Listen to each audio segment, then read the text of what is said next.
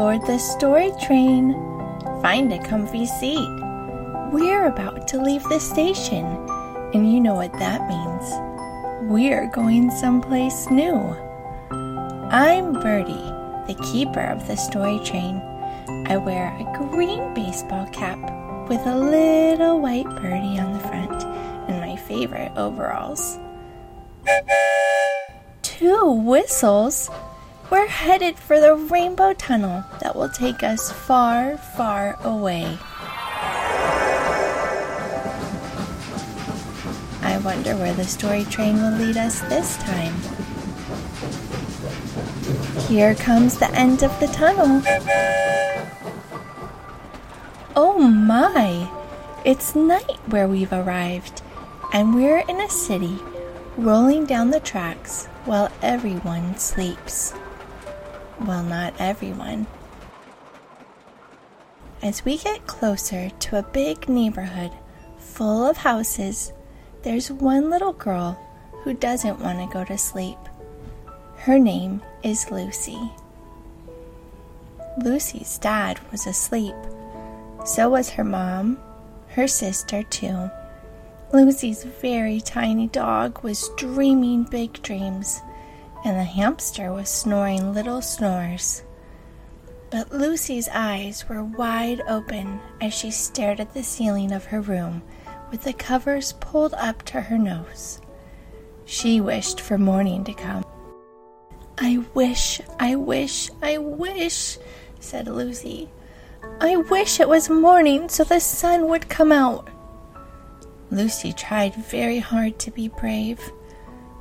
I won't be afraid. I won't, she said. But she was afraid. And when Lucy was afraid, she often yelled a certain word Dad! Lucy's dad would wake up and crawl out of bed. He would pad down the hallway and into Lucy's room, and he would say encouraging things. He would tuck Lucy in, all snug as a bug, pad back down the hallway, and go back to bed. But that never worked. Lucy would run to her parents' room, jump into their bed, and snuggle up right between them. Then she would fall asleep. This went on for quite a long time, night after night, for many nights in a row. But then, one night, something very special happened. Everyone was asleep mom and dad, little dog, hamster, and sister. But Lucy was awake. Lucy was laying in her bed with the covers pulled up to her nose. She was just about to yell the word she always yelled. Do you remember what word that was? Dad. But she didn't yell for her dad because the very special thing happened instead. Just as Lucy was about to yell, the night visitors arrived. The night visitors were two beautiful, soft cats. One was black and the other was brown. They looked very strong and very friendly. Who are you? Asked Lucy. They came closer. We're Midnight and Nimbus, the black cat said.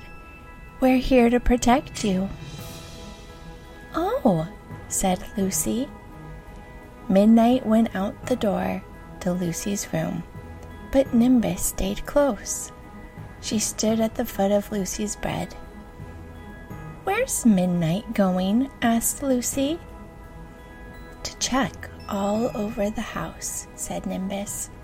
He'll be back. Will Midnight check the whole house? Lucy asked. He will. He's very good at checking, Nimbus said.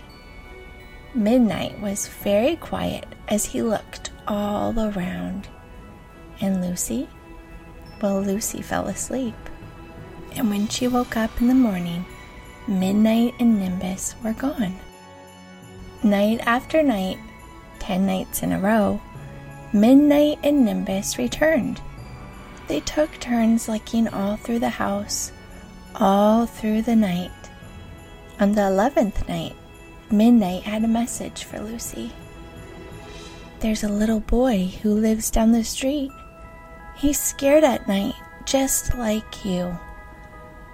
Lucy knew what it felt like to be afraid at bedtime. But the funny thing was, she wasn't afraid anymore. You can go help the little boy, Lucy said. And so Midnight went to help the little boy feel less afraid. The next night, Nimbus visited Lucy's room alone. Do you miss midnight? Lucy asked. Sometimes, Nimbus said. Lucy thought for a long time.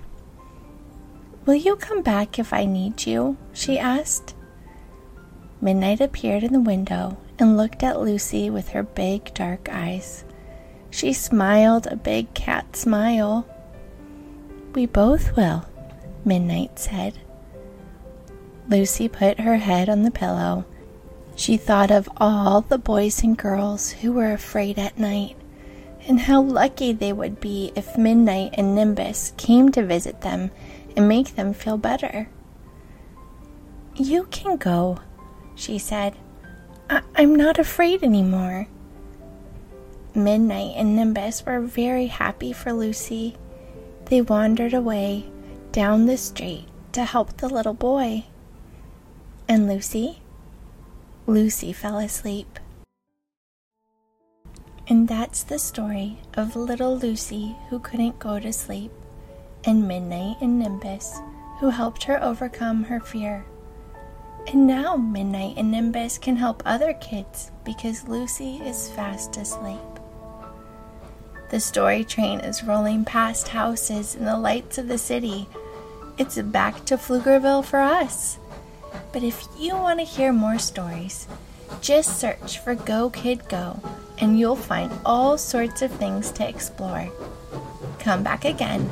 The story train is always on its way to somewhere far, far away.